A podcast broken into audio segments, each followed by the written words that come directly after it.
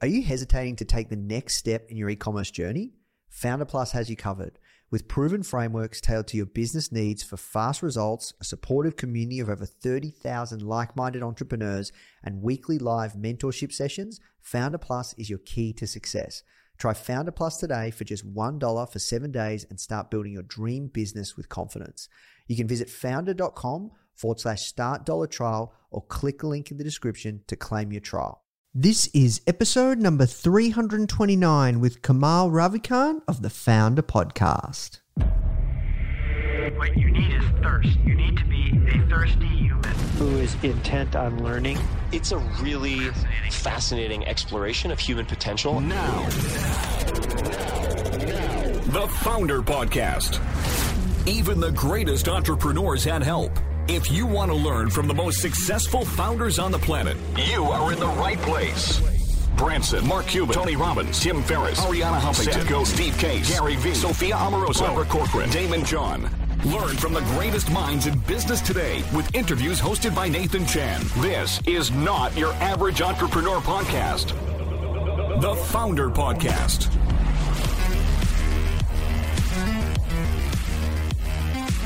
Hey guys, thank you so much for tuning in. Before we start today's episode, I just want to let you know that our goal at Foundr is to help entrepreneurs succeed however we can by giving away high quality content in the form of interviews, blog posts, podcasts, YouTube videos, you name it. We put out so much content to help you. And another interesting project that we're working on right now is partnering with world class founders like Daymond John, Alexa Von Tobel, Greta Van Riel, and so many more to teach crucial skills like negotiation, finance, e commerce, and so much more. So, if you'd like to get access to these free trainings with founders like this, which is 100% free, just go to foundr.com forward slash free. Okay, so now let's talk about today's episode. What's going on, Foundr Fam? Hope you are doing well wherever you are around the world. Nathan Chan here, CEO and publisher of Foundr Magazine, and also the host of this podcast. So let's talk about today's guest. His name's Kamal Ravikant. And uh, wow, I interviewed Kamal literally like five years ago. It's so crazy when you think about it how time flies, how much has happened, what we've built at Foundr, this incredible community that you're a part of, and yeah, how much has changed. So, Kamal and I had a really good catch up. Such a cool, interesting, humble, extremely smart founder. Um, we talk about his re release of his book, Love Yourself Like Your Life Depends on It. Uh, we talk about mentorship in you know the current state of Silicon Valley. We talk about how to decide, you know, when you are investing in a startup, like what is he looking for and what is the mindset of a successful entrepreneur? What are the true traits that he looks for in founders? Really cool interview. Um, if you really want to know kind of the mindset, the traits, what he looks for, he's had a lot of um, successful founders and companies that he's invested in. This is a great interview. You're going to learn a ton. And guys, if you are enjoying these episodes, please do take the time to leave us a review wherever you're listening, whatever platform. And we don't charge for this. All I ask is you share this with a friend or many friends that we either want to start or grow a business. All right, guys, that's it from me. Now I jump to the show. Kamal, thanks so much for taking the time. Thanks for having me, man. Like I was telling you before we started the show, it's fun to see growth, right? It's fun to see episode number three or five, whatever episode was, and now the episode like 300 something to see, and also how your business has grown, and and it's it's really fun to see that. So thanks for having me. Oh, you're welcome, man. Dude, I remember when I spoke first spoke to you, it was like such a fun episode because um, we didn't just talk about business, but we talked about life. And I think, you know, it's easy to talk about the tactics or the hacks, which is the exciting stuff that everybody wants to hear. But we talked about, you know, some of the hard times and the mental things that go on as an entrepreneur and a founder. And it's really, really tough. Um, just for context for our audience everyone listening and watching, can you tell us a little bit about, you know, how you got your job? Uh, which one? The current job, running a fund. Yeah, well, look, how, Yeah. like, yeah, how things get started for you, man? Because you're, it's interesting. You're, you're a VC guy, but then you're also, you know, a quite prolific author. Well, yeah, yeah, I've, but I've also been doing startups since the first dot com boom, right? Mm. So, like, I moved out here, moved out to the West Coast, to San Francisco Bay Area, uh, when the internet boom was happening, and I just like threw myself in, and it was the best education I got. And then just either build companies or help friends build build companies, advise corporate for a while, but that was killing my soul, so came back to the to just building companies. And then um, after my last company, I was really really burnt out. That one actually had. Uh, didn't work out. I lost everything, and then actually literally lost every dime I'd made for the past decade, and I was in debt. I, you know, it was one of those stories. A lot of entrepreneurs actually have that story too.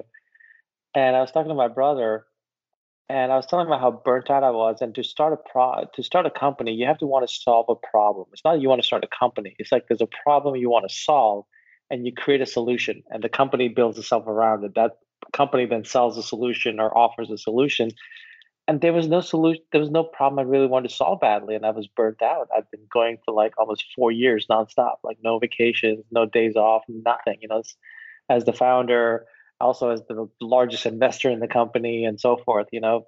And um, he said well you're always helping uh, your friends from outside silicon valley get into the great de- get into great deals because you know everyone.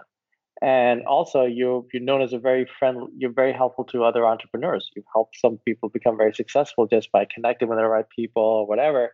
And so you're basically a vc without the carry you're getting mm-hmm. money into companies and you're helping companies the entrepreneurs succeed and you're getting nothing out of it but you're doing a vc's job. He said just formalize it and start a vc fund. And i thought about it. I realized he's right. There is a problem i wanted to solve because there I had, you know, I raised money from some incredible investors, some very friendly, and then I raised money from some horrible investors who really, you really realize the cost of money when you, with a with a bad investor, they can make your life miserable. You're busy trying to run a company, and at the same time dealing with emotional outbur- outbursts from like just someone who just they wrote you a check and now they just hold it over you and like the power over you, right? It was and and so I realized I want to be one of the good ones like that what i want to do is i want to create a fund that like looking back at what what the most helpful best investors do they gave me a check that and either they stayed out of my way you know just checked and see how things were, say how can i help or they actually like when i reached out to them they would say like okay what do you need and i would say i need this and they would just get it done so like that's who i want to be just like the guy the guy like look i'm going to write you a check i'm going to back you I'm going to get out of your way. I'll check in once in a while, reach out, and you tell me what you need. And from my network, if I can do it, I will get it done. That's simple. If I can't, I'll tell you. And here's the things I can get done. So you so you know when to call me, you know what to call me for. And some of it can be very practical. Um, you know, get you sales, get you customers, get you get you a deal, or connect you with someone. Someone can be, well, you know, trying to find you employees. Sometimes no, like I there was a company recently reached out to me said they're hiring like a VP of something, an iOS engineer, and I was like, look, right now I don't know any, so I can't help with that. But so it all depends what I have access to. So I set out to do that, and I rose wrote my rose a raise a little MVP, you know, like a sub five million dollar fund, and Mhm. started investing. And um, I only did it from other entrepreneurs. Only took money from entrepreneurs because they understood how I think. I'm not a spreadsheets guy. I'm a seed stage guy, which is more betting on founders, on the market, on who else is in that ecosystem. It's not show me your projections for, or you know, those are for good for business business schools case studies, but they're not good for seed investing. Seed investing is ultimately you're betting on people, and the fact that this person can take this idea or this MVP and build it out as a company and scale. You know, that's what you're betting on. So I did that, and the model proved itself. I got a, you know, I did some great bets, and uh, that fund, you know, got fully deployed a year ago, and um, you know, it's doing well. I've had some really nice exits out of it, like Teachable and Zcash, and I was a seed investor in both, and a few, uh, you know, a bunch other like that. So I proved my model, and I also learned from it the mistakes I made, which was like, man, really pay attention to the people. If a flag goes off, don't invest in it. The the times I went against my instinct, it didn't work. Really? You know, so you so, so you actually like so now I also have the benefit of hindsight of having that fund investments out for five years. You see the exits coming, you see the failures come in, and some of them you just can't help it. It was good founders, great traction, everyone's coming in, and they things went sideways. You know, and so you know, one of the patterns I also noticed was founders who start believing they're too smart when they raise money from well-known VCs, and they stop taking the calls from the or stop paying attention to the smaller investors. That's a huge sign. I've seen every one of them fail. It's like always there's one there's a difference between having a vision for your product and sticking to it versus just being thinking you're full, you know, you know everything. And in fact, the best ones are humble. The best ones will take advice from from um, continue to take advice or at least feedback. And so now um, it took some time to just figure out what's next. And um, I had a, a, book HarperCollins published worldwide, um, "Love Yourself Like Your Life Depends" in January 2020, which is a significantly expanded and revised version of my original self-published book that became successful. And um, you know, I get emails from a lot of entrepreneurs who use it, you know, because it's about my internal mindset and that I've used to change my life, and a lot of people have. And um, so focused on that because these, you know, how did I get to be a writer? I actually I worked my ass off on it for like over a decade, studying the greats and writing and rewriting and sending in manuscripts to publishers and getting rejected and getting better and better rejections and then just eventually just self publishing something that became a hit. Then they were chasing me you know?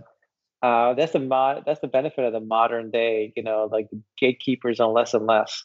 You know it's almost like you get your audience first and then the gate, gatekeepers come after you so i worked on that book and that came out in january 2020 and it's been sold already in um, 16 languages i think it's going to be so far you know wow. like all the way from like Russian to uh, Chinese to you know you like all these interesting things you know languages is coming out in. Uh, right, I was I got to see the Japanese cover the other day in Japanese. It's so cool, you know that just like what seeing my words in the Japanese uh, letters, which is beautiful. But it's just like it's like looking at calligraphy. Like wow, these are my words, but you know, and then it's uh, time to raise the next fund, and for the next one, I'm doing something very interesting. I'm I'm not doing the standard fund fund structure. I'm doing a beta product that AngelList is doing. Uh, my brother Naval is the founder of AngelList. Yep. And um, this is a very interesting product I put out where I'm actually anyone in the world can invest in my fund uh, directly through AngelList. Mm. And AngelList handles everything, including all the LP reporting, all the exits, all the disbursement, everything that happens in the back office of running a fund they've they made it into a product. It's amazing. In fact, I just like you know, someone just goes to my fund website, which is evolve, you know, evolve.vc. It'll take you to that page, and there you can see like my record, this, that, and how to invest. And people can just go and invest. And it's a rolling fund, so people can invest quarterly. It's a very interesting new model that I just love because it I can always be bringing people on on. It's not just you raise a fund and then you finish it then you deploy for a few years, and then you raise another fund. It's just constantly of look, if you're interested in what I'm doing, and you want to be a part of it, here you go. Here's how to join. And then I'll either accept you or reject you. It's really it's a new product. I've just I've been I haven't publicized that I've done that I've done it, but it's out, it's available.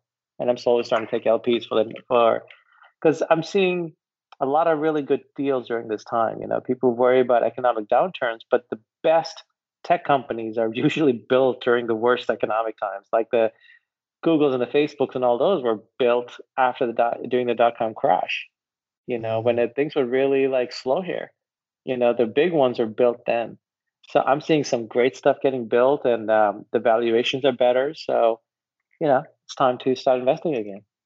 Yeah, that's exciting. Yeah, look, now is a crazy time, and uh, a lot of people have time on their hands. They're looking at alternative pathways and just different things to do. And uh, yeah, I, you know, we, we, have a mutual friend that also started a fund as well. And like he's gone crazy, like with the amount of deal for Ankur. Ankur started a fund. Oh, yeah, yeah. Okay. Yeah, yeah of yeah. course, I'm sure. I'm yeah. Sure. And like, um, yeah, he, he told me like, yeah, there's heaps of deals out there right now. Like yeah. a lot there's of people starting companies. Yeah, a lot of people starting companies.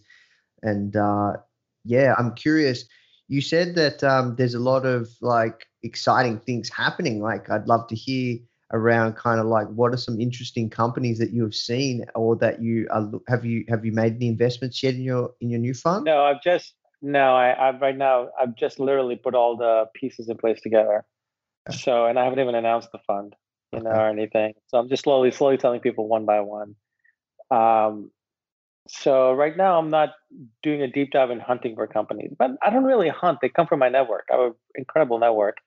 You know, this is one thing I believe in investing. Um, like if I if I go to Vegas and I spend time in Vegas, I never gamble. I never even put five cents into a slot machine because the house has the odds.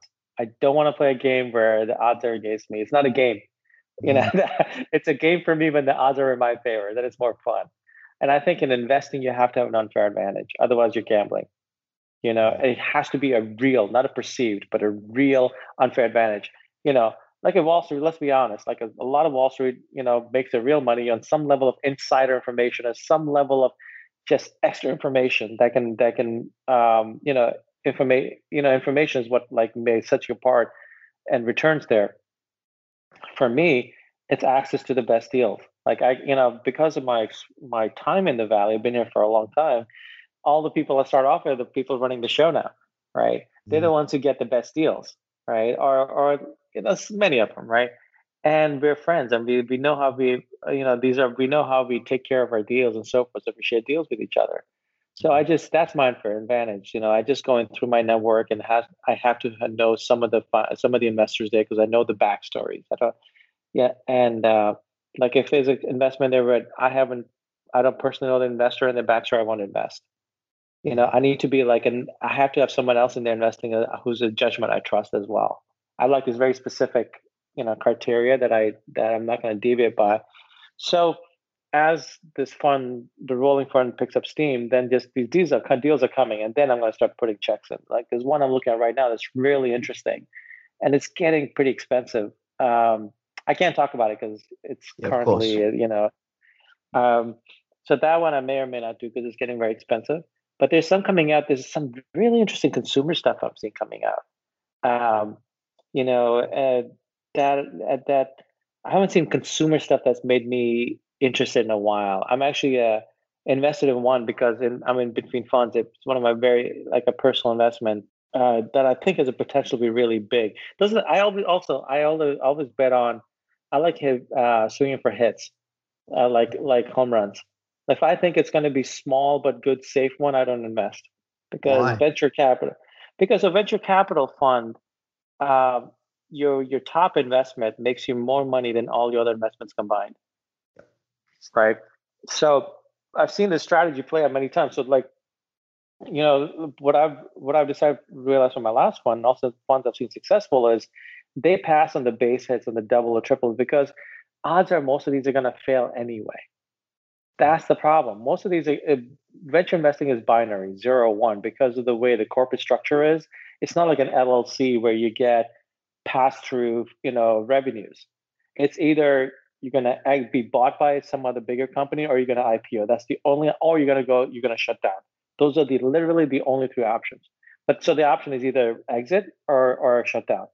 So when you when it becomes that that binary, and especially because also building a company from zero to say a billion is really hard, Mm. really really hard. Very few people can actually pull it off, no matter how how you know because it involves a level of luck and cogs in the machine and the world coming together and weather patterns and butterfly effects. You know, all these things have to happen, right? It's it's it's a lot of magic involved.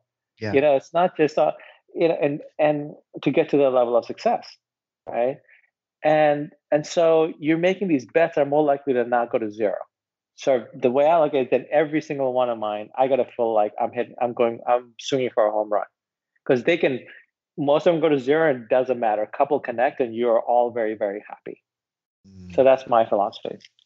I see. So has to be has to have billion dollar valuation potential. Otherwise, no. I don't look at it as as valuation potential. I look at it as like, you know, can this take over, become part of like big take over a category, become or a big player in the category? The money then takes care of itself. Um, I don't even think of the the valuation that way. only SaaS. No, no, no. Like the the one I did recently that was a personal was pure consumer, not SaaS. I I'm very um, agnostic. I'm just my only uh, uh, criteria is return on capital. no, and also like I have to. I mean, I have very specific criteria for the ones I look at. and then especially the one that I invest in. But like really, like it's not industry. Now, if it's an industry that I don't understand and there's no investors in there I know well, right? Then I won't put money in because that's gambling. I, I don't have unfair advantage there. So, can you tell us more about your criteria? Is that is that okay to share? Uh, criteria is more on you know in the end it's people. You bet on people, and that's a that's not one you can put on a spreadsheet. It's it's more like talking to founders and figuring out what their vision is, where they're coming from. Are they building this because it's a hot space? Are they building it because they were born to do it? Every time I met someone that I, I'm like, oh, this person's on a mission, and that's been a great bet. Like Ankur, for example, Mm. I had to, like I flew from San Francisco to New York and had to convince him to take a check from me, a seed a seed stage check because he wasn't taking more checks, and other bigger VCs were clamoring to get checks, and he took mine because you know he knew that I'd be helpful, and uh, we hit it off. But like Ankur, I was like, I want to bet on this guy, and I know this space, and this is a space I want to bet on. One, I knew some of the other investors in there very well, uh, and really, it, I, so those, that had passed. Those checks had passed, but in the end, it was a bet on Ankur. You you said uh, that it was interesting around staying humble.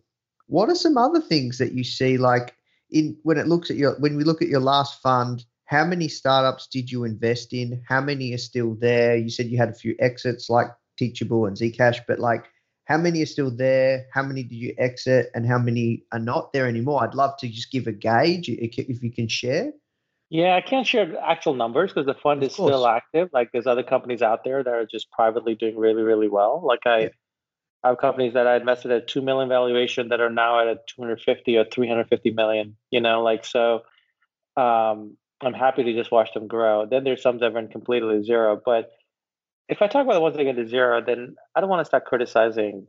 You know, you'll know immediately who I am. I want to start criticizing the founders. So I'd rather just give the lessons, right? Yeah. Because Okay. it's hard building anything, and I don't want to criticize human people who tried, right? Mm-hmm. Uh, but I can tell you the patterns I've noticed, right? I'd love and to then hear one that. one of the clearest one is when they think they're too smart and they stop listening to their board. They stop listening to uh, the early investors. They just think that, um, and not because they have that that single-minded vision. They're not a Steve Jobs. Everybody likes to think they're a Steve Jobs. You're not a Steve Jobs.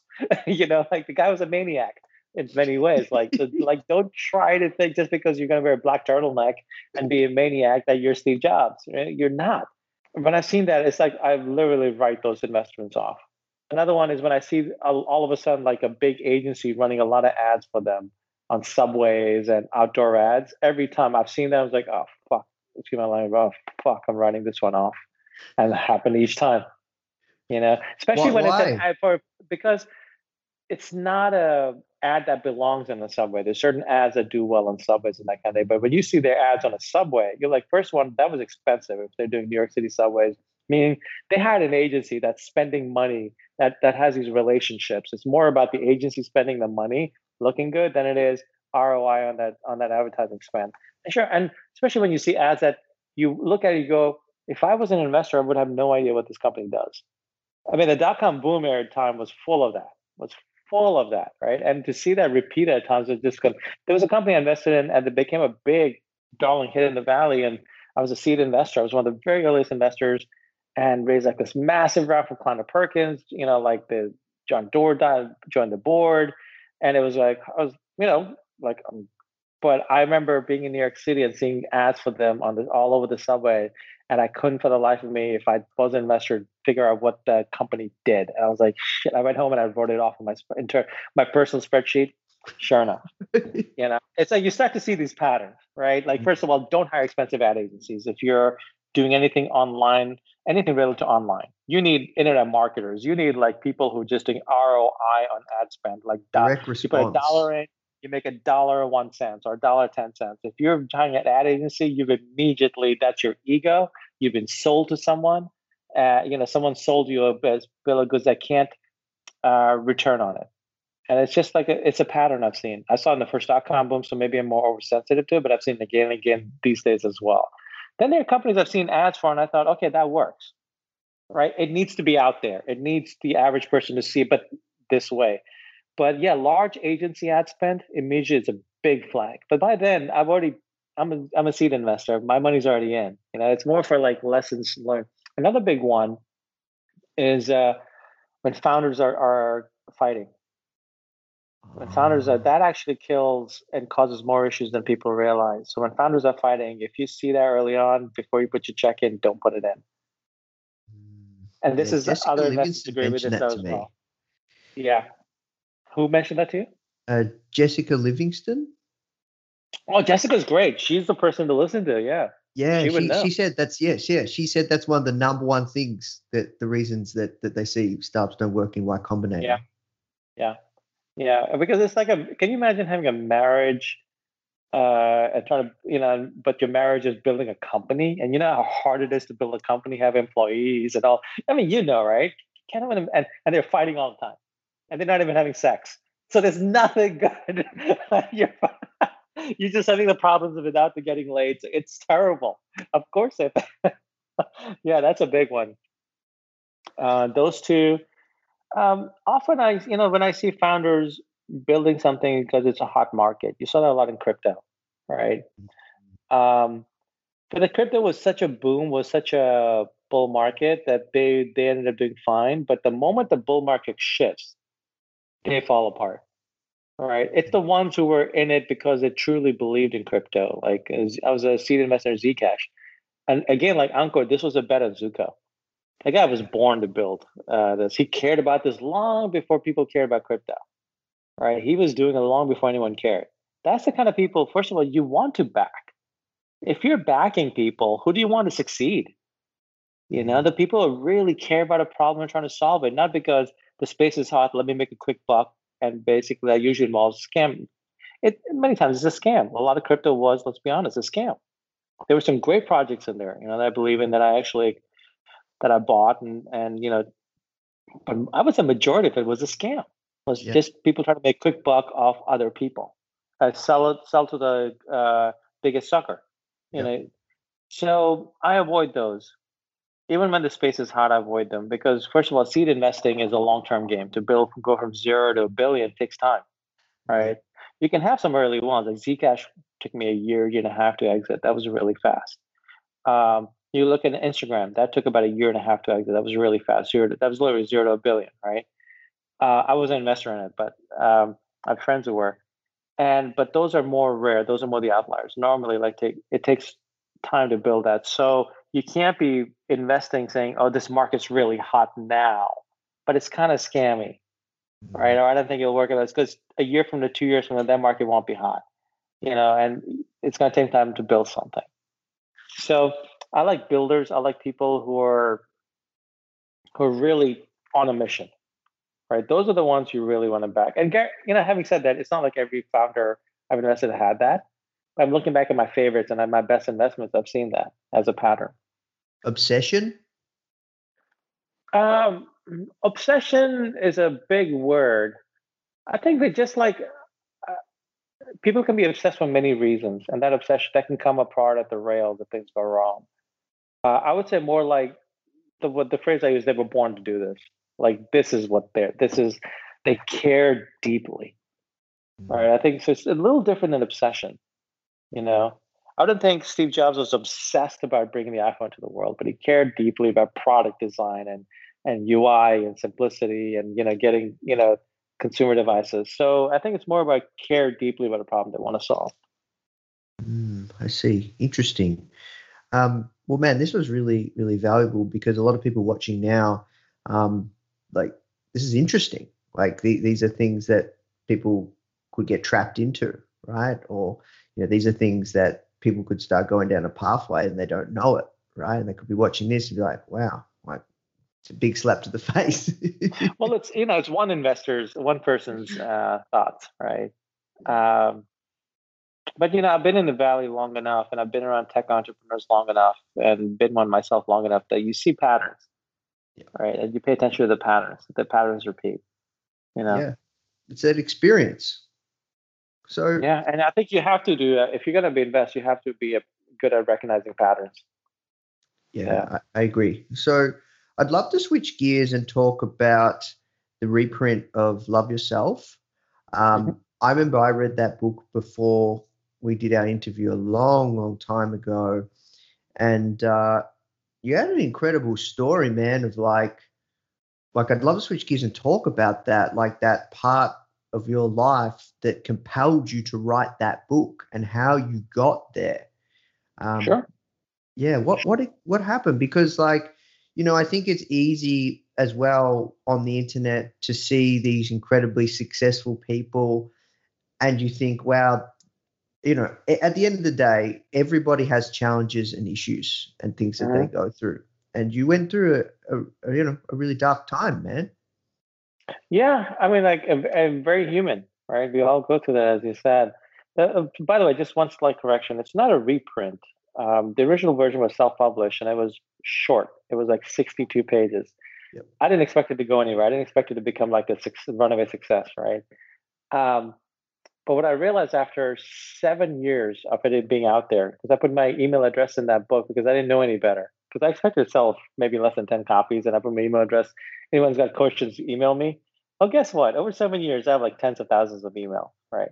Yeah. And um, um, an amazing email, amazing email, and then a lot of questions. And I realized, look, I didn't expect the book to go anywhere. I was just putting a little thing out there that I could share with my friends on a truth that I learned that really transformed my life and and in a very practical way. And um, I realized if this book is going to be out in the world, I need to do the real version. So I, I and I need to make sure that these questions get answered.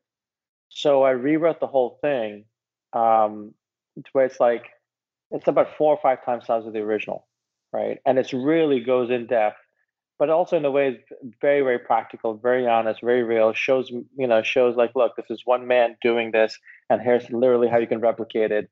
And what it was based on was just my um, when i earlier when i mentioned that company that failed i lost everything i fell apart. I really fell apart fell in a dark place. And it was one night that i decided i can't take this anymore and i'm done. And i made a vow to myself and a vow is a full of full on commitment to oneself and the vow was to love myself. I mean, it was more poetic than that. It came in the moment, but it, in a and to summarize, it was to love myself. And I'm not a guy who believed in that, nor am I a guy who knew how to do it. And but because I made that vow, I set out to do it. And I realized very quickly it was not an external game. You don't love yourself by buying yourself. Uh, those those might be results of it, buying yourself things or whatever. Loving yourself has to come become an internal thing. So I worked on my internal self and I basically whatever worked in my head that made me feel better, I I went deeper. If it didn't, I went out and I came up with this basic daily practice I did every day, and within a month, it had transformed my life. what was really interesting was by working my inside, and this is something I share, but I don't go very. Much, I go into in the book, but but uh, enough so that people can figure it on their own as well. Um, is that as my inside changed, my my life changed without me doing anything to affect it it's a very interesting thing I learned from that period in life was that you work on your inside, your outside, your outside just molds itself to it. Don't ask me how that works because I have no idea. I mean, you know, like that, who the hell knows? What matters, you know, I'm, that's where my startup training comes in, in, um, in hand, where I, I just care about what's practical. Give me that sale. I don't care why. Give me that conversion, right? Like, and then show me how to do it again and again. Show me, make it a process so I can get that conversion again and again. So that's basically what the book is about. It's a story, but also like exactly how to do what I did that changed my life, but in, on the inside. And so the new version, I'm getting emails from all over the world. You know, it's amazing. Like it's absolutely man. Some of them are heartbreaking. You'd be amazed what people have gone through and how it's helping them. And I go deeper in sharing what I've gone through because I want people to know they're not alone. And look, here's how I use this to overcome that, and here's how you can too. And I'm very proud of it. I worked almost a year on it I gave a lot to that book, put a lot of myself into it, you know, and you don't just do these things for the ROI. You do this because you want to leave something beautiful for the world. That's purely yours that wouldn't exist if you weren't there. Like this is one this is my version of how to love self. I wanted to sit basically in the end, write the book from my experience, not from theory, that truly the practical manual on how to love yourself. To anyone I can give to anyone, and within a month they're they're really living that. And it's not much work. So and you still do you still do the practice every day. Every day. You know, and I talk about when I when I felt when I've stopped doing it and how like the mind gets lazy and return to old patterns. I share all that. I share my own dirty, you know, I go to my way to make sure like, look, I'm no perfect specimen. Mm. I'm the one who came up with this, and I'm the one who like gets lazy on it. And look what happens. And let me show you what I have to do again. I'm very honest, you know. But I think I owe that, you know, especially because of the readers I had who read the original version. I owe them this honesty to say, like, look, I'm, you know, there is no perfection here. You're always just stepping forward, you know, next step, next, just doing again and again. It's like working out, you know, like you go to the gym. If you go to the gym every day for a few months, you'll be in pretty good shape you stop and you bond bonds for the next year, guess what's going to happen? You know, like it's the mind is even more plastic. The mind responds even faster both ways. Yeah, and it's and the funny thing is the mind runs the show. We work on all these other things, but in the end, the mind works the show. And if you get your mind right, all these other things, especially being an entrepreneur, I wish I'd known someone had taught me this earlier. I think my successes would have been far more significant, and my and I would have had less losses if I had worked on my mind like this because it would have kept me from like going all first of all just the internal suffering that comes with being an entrepreneur. You know to be honest you know? Um, and then just it would have made a more pleasant process and i would have made better decisions.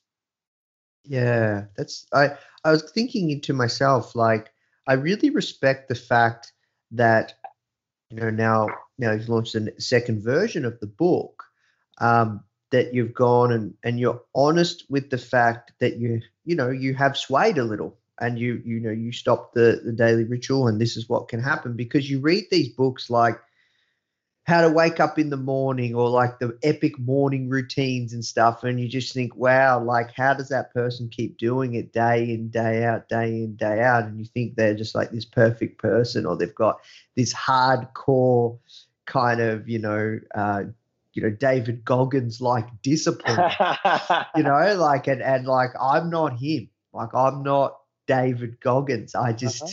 I just, you know, so I really respect that.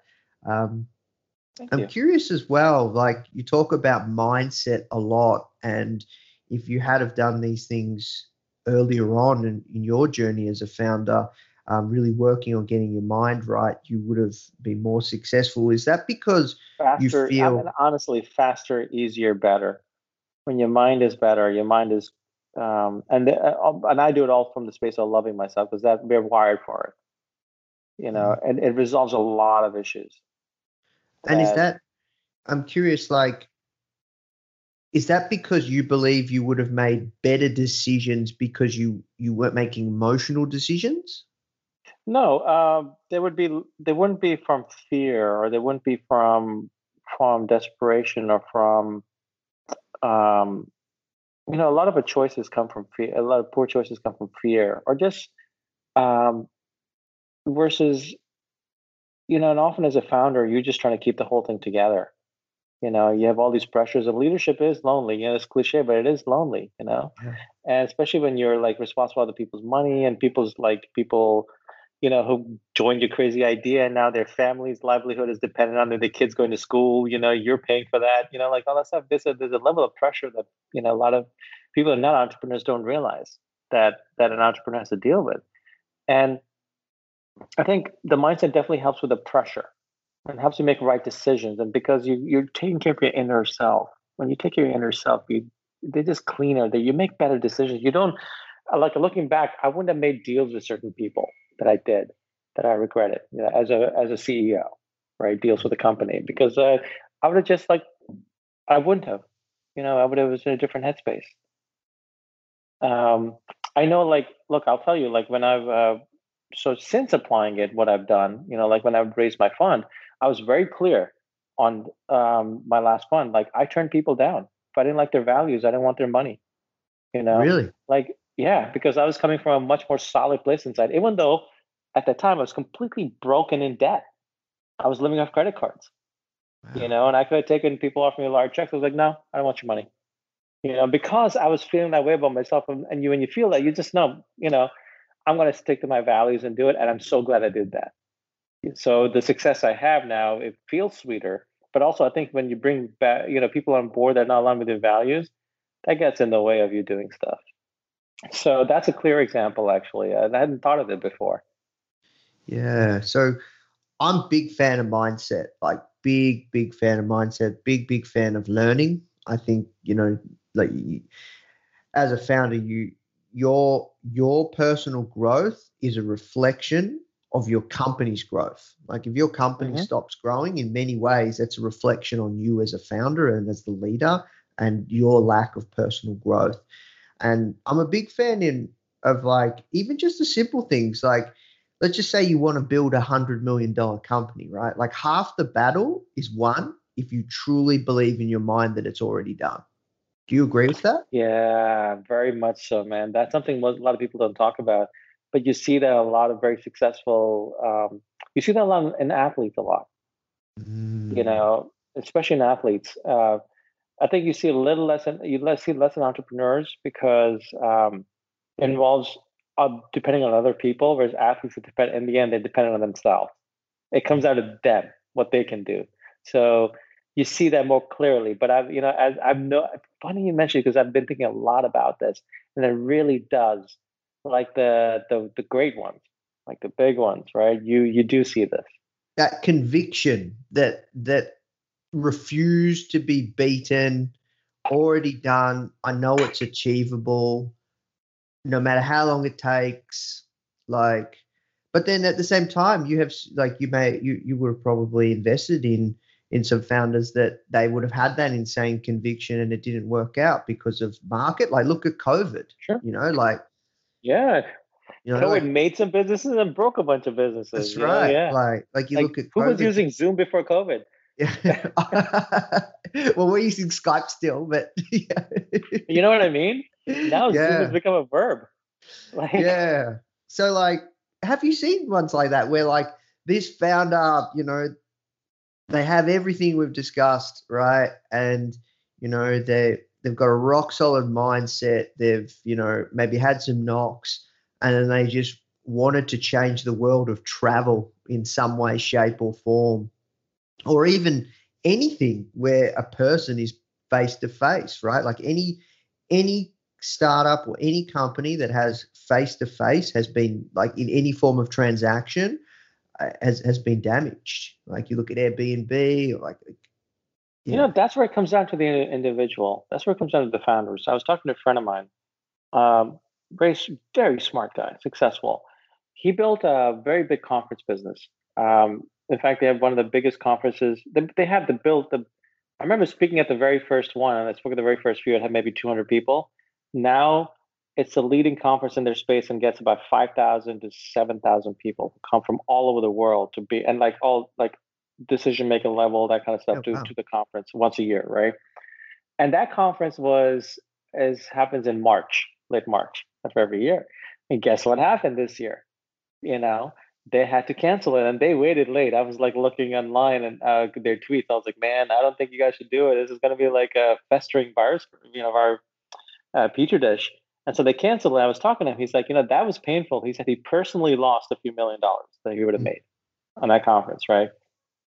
But he said, so what he did was, he's like, well, I got to do something. So he started looking at some online stuff and started like doing this online thing. And it's now, and it, and he did a little small thing just to pass the time because now he had extra time because the conference wasn't happening.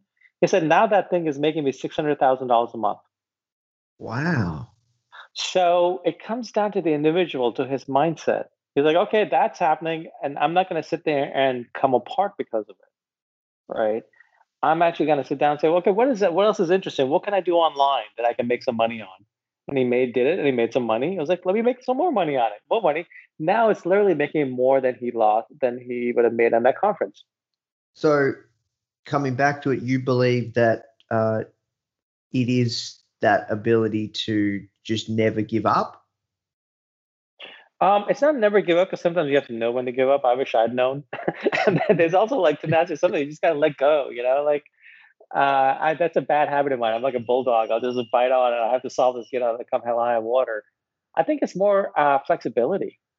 Hmm. You know, the market changes. You change with it, or you change. Or you look for the new opportunity. You don't just say that's my only opportunity. That's a mistake I've made many times. Where it's like you get so focused on this one problem, you think the world will cease to exist if you don't. If this company doesn't become successful, or this product doesn't take off. Or you well, but the market conditions may change. The market may not want it. So like the best thing to do is take that experience and actually look and say what else could work. I wish I'd learned that earlier. Actually, you know, that involves flexibility, but also requires eating some humble pie. you know, it's a painful humble pie at times. What about uh, mentorship. Uh, what are your what is your thoughts there, Kamal, around mentorship, advisory, coaches? Um, I'm not a big fan. Um, come? honestly, I'm a I'm, I'm a fan of doers. And if you want to learn from doers, go work for them. The best ways I've learned is like work for doers. Uh, you can learn from courses, right? You can take courses, you can learn from them, which is very important. One should always be learning and growing, right? One can books exist, you know, YouTube exists, coach, you know, your company exists, providing courses, right? That's important.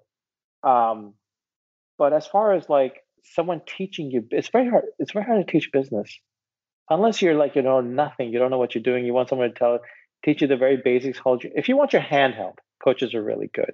If you want accountability, coaches are really good, and often we need those, right? Often this is lonely, so like having that other person being accountable, you're accountable to, is helpful. Is very helpful. But don't expect them to build their business, your business for you. If they could, they want them, they should be building it themselves Mm. right? Um, the really good entrepreneurs I know, they would be too damn expensive if they were a coach. You would have to pay them millions to, to, to be worth their while, right? So the best thing is go work for one of them or find one of them or like do something in their space or whatever. But like it's by doing. That's one thing I really love about Silicon Valley. Like we, we all learn here by doing, by just joining.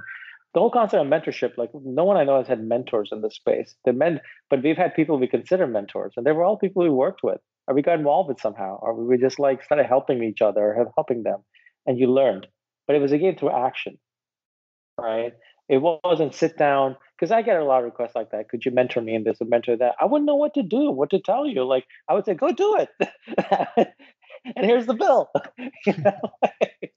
so this is my personal feeling about it, right? Um, but like I said, it's you know if one's not used to entrepreneurship, and it's lonely and it's hard, right? And it's a daily grind. You, every day you get up and go back in the ring and get you know someone's punching at you. You know, usually it's more than one person punching at you. So in that case, if you need accountability, if you need someone to hold your hand, and nothing wrong with that. We all need that sometimes. Then I think that's good. But just be honest with yourself. Your coach is not going to build your business. Yeah, the reason I asked that question as well is because a lot of people think of getting a mentor as a silver bullet. Have you seen Uh-huh. this? Where they're Yeah. like, oh, I just I think I need a mentor, like I because because you know they might be struggling or they, they don't know what to do or they're looking for guidance, and uh, that comes up a lot. People asking for mentorship, how to find a mentor, what to do, and I think there's a deep. You know, the best mentors are out there already. Like, look, I'll give an example. I had the best mentor in the world is writing, Ernest Hemingway. He died before I was before I was there, became a writer. I think before when did he die? Sixties? Before I was fifties? Before I was born, right? Um, but I studied his work obsessively. He left behind what to do. Like the best mentors, there's so many great podcasts right now, right? You get to talk to Jessica Livingston, who's like knows every every like young founder who's ever been a Y Combinator. She's one of the co-founders, right? You get to listen to her. You know, forget getting some someone you know some person as a as a coach. Get Jessica Livingston. How? Just listen to every podcast she's ever done. You have Jessica Livingston as a mentor. You know, uh, pick people like that and say, who do I want to learn from? And then go like listen to every interview they've ever done. That that actually exists now in a way it never did before. Mm. You know, and but you have to be a self-starter there. You know, uh, but really the best mentors in the world. I mean, like all the best investors I know are on podcasts or have like you know doing something where they're sharing online what they're doing or go to like AngelList and look at their investments if you want to learn how to invest and say what they you start to see the patterns in what they invest. You know, like it's it's actually really available. I, I think this is the best time if you want to mentor. They're all available. Mm. Yeah, I agree, hundred and ten percent.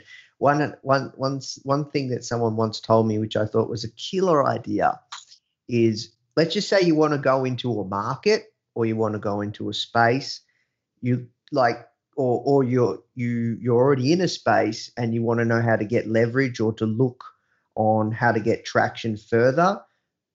Look up all the founders in that particular space and all the companies and all the founders and just look for the podcasts they've done. Oh, Spend that's a brilliant. week, spend a week listening to every single one and you will be a hundred times better. You, they will share their red flags. They'll share Yeah, yeah, the lessons yeah, learned. They'll share the traps to look for. They'll share everything they've worked out, and you'll be far better off. Dude, that's absolutely brilliant. And t- think about the mentorship you just received. You know, uh, I think people, a lot of people think, you know, mentorship is like Luke Skywalker and Yoda. It's not. yes, they, that's what people do think. Yes, right? yeah, and they think No. like no one like you know I've had incredible mentors um, from all walks, right? People that I've interviewed, people that I've you know read their books, or people that I speak to all the time, or or have got a, a certain you know amount of space with them over a period of time. And not once have I ever said to them, "Will you be my mentor?" yeah yeah none of the uh, yeah i mean it, it's really weird to hear that from people sometimes like like what do you want me to tell you it's in my books it's in my like if it's on life it's in my books you know and i'm very real if it's on investing like look it's in the podcast i've done you know um but if someone you know like someone's read one thing i always do someone read my book and they want to ask a question or whatever i'll always answer it because they took in the time to read my work Shows Right. are serious. then then then I have a I owe it to you to answer any question you got or to at least connect with you, you know, and that um but yeah, it's like this is the best time to create any especially online, create anything online. All the courses are very if you want to learn how to build anything, there's a course out there for it. Right. And you don't have to you don't have to like host the servers in your basement or anything like that. I mean, you just it's all done for you. It's just you just have to execute and there's things to learn, but there's courses on it and it's a step by step by thing. This is an amazing time to to build things, and especially if you if you think that you know a lot of people are building companies should not be building a venture funded company. Most a lot of projects are not venture uh, not projects that should be venture funded because the Why? moment you take money from a venture fund or an angel investor who wants to and then that kind of vehicle, it becomes binary right? Your your vehicle changes, it become a cor- it becomes a corporate structure than an LLC in the United States. All of a sudden, let's say your company only is making your company is making three million a year in revenue profit. If it was LLC and you own sixty seven percent of it, you would get sixty seven percent of the three million every year, mm. right? So there's a lot of companies should actually be that structure that if you're if they're revenue based, so bootstrapping, you can take every year, like every month, every quarter, yeah, and you can take a lot of money out. Whereas if the moment you take an angel investor's money is no longer an LLC, you can't do that. Done. You're a salary employee until the day you exit, or you or the thing just goes, goes, goes, goes, and then shuts down. Right. Mm-hmm. So that's something people to realize. You know, when you know, often I've talked people out of taking money. Why? You know, because I'm like, it's not good for you. You know, it's the company you're building. You're better off making a couple million a year than going for the zero to one that might make you ten million. You know, might might make you versus if this looks like a good revenue producing business that won't be like that massive thing, build this and start start taking a couple million dollars a year home, and you'll be happy. You know. Yeah, that's an interesting point you make. Um, I'm I have no experience firsthand with raising capital. Um, Foundr is bootstrapped and will be. Like I, don't- I don't see us ever raising money, and that's because that was a strategic choice I made many years ago. That I just love what I do so much, and I don't want to sell it. Mm-hmm. Well, you Like could always like yeah. uh, a bootstrap company. You know, let's say it becomes quite, you know, you become quite big at a, whatever the relative term is. Um, another company may want to buy a piece of it, where you still uh, control owning it, and then you may want to do it, sell it for a multiple revenue because you want to take cash out. You don't Mhm. want to just take revenues. You want to say like, look, what I'll sell you at like five x or ten x revenue. I'll sell you twenty percent of the company. That's a nice payday for you, right? You do it for things like that you know, when you bootstrap. And that's perfectly fine. You still control the company, it's your company. They're basically betting on you to continue to grow it and just give out revenues. Right. That's that's a very different game. Interesting. So um we have to work towards wrapping up, but man, always great speaking with you, dude. always like man. yeah, like uh just We gotta do it more often than once every six years. yeah, I know, I know, I know, I know, for sure. So um yeah, like uh what's next? You talked about this new fund you're starting. What else is exciting? Um, today I submitted uh, my podcast. So I, Ah. finally I have a podcast too. Today I submitted to Spotify and iTunes and all that. It should be out next week. And that's called Curious Kamal. Me just interviewing interesting people, learning from them, and just being curious. Awesome. Well, look, um, couple last questions. Uh, Uh-huh. One, where's the best place that people can find out more about yourself, your new book, uh, the new second version of your book, and uh, then lastly, any kind of final words, parting words of wisdom that you'd like to share? Um, they could go to CuriousKamal.com. Just setting that up, which should be interesting. You know, um, I'll put stuff on there, uh, so they all they can always learn what I'm up to on there. And parting words of wisdom. That's interesting. Um, you know, the parting words of wisdom is spend more time working on the inner game every day. It pays off dividends in ways you can't even quantify. You know, but every day, set aside time, whatever your thing is. If you're like, hey, I want to learn to meditate, do yoga, whatever, do but do it. Um, but I think, uh, but I would even say go beyond that. Like uh, meditation is a really good one because it's purely work on the mind. Everyone I know who does meditates is better. It's obviously they're better for it. You know, there's no one I met who meditates done meditation for a while says, you know what, it's made my life worse. There's not a single person that's I've ever met. And we're talking like really high performing people, right? Mm. Very successful, high performing people, high stress. Um, so I would say, yeah, like make the inner game, working on the inner game, like a core part of every day, and it'll pay off. It'll pay off massive dividends. Yeah, I love it, man, because this is stuff no one ever speaks about. That's funny because we should. yeah, I agree. I agree. Awesome, man. Well, look, we will uh, wrap there, but thanks so much for your time. Yeah, it's a pleasure. Hey guys, I hope you enjoyed this interview. As you might already know, our mission at Foundr is to help tens of millions of people every single week with our content, either start or grow their business, which is exactly why we're partnering with world class founders such as Daymond John, Alexa Von Tobel, Greta Van Riel, and so many more to teach crucial skills such as negotiation, finance, e commerce, and so much more.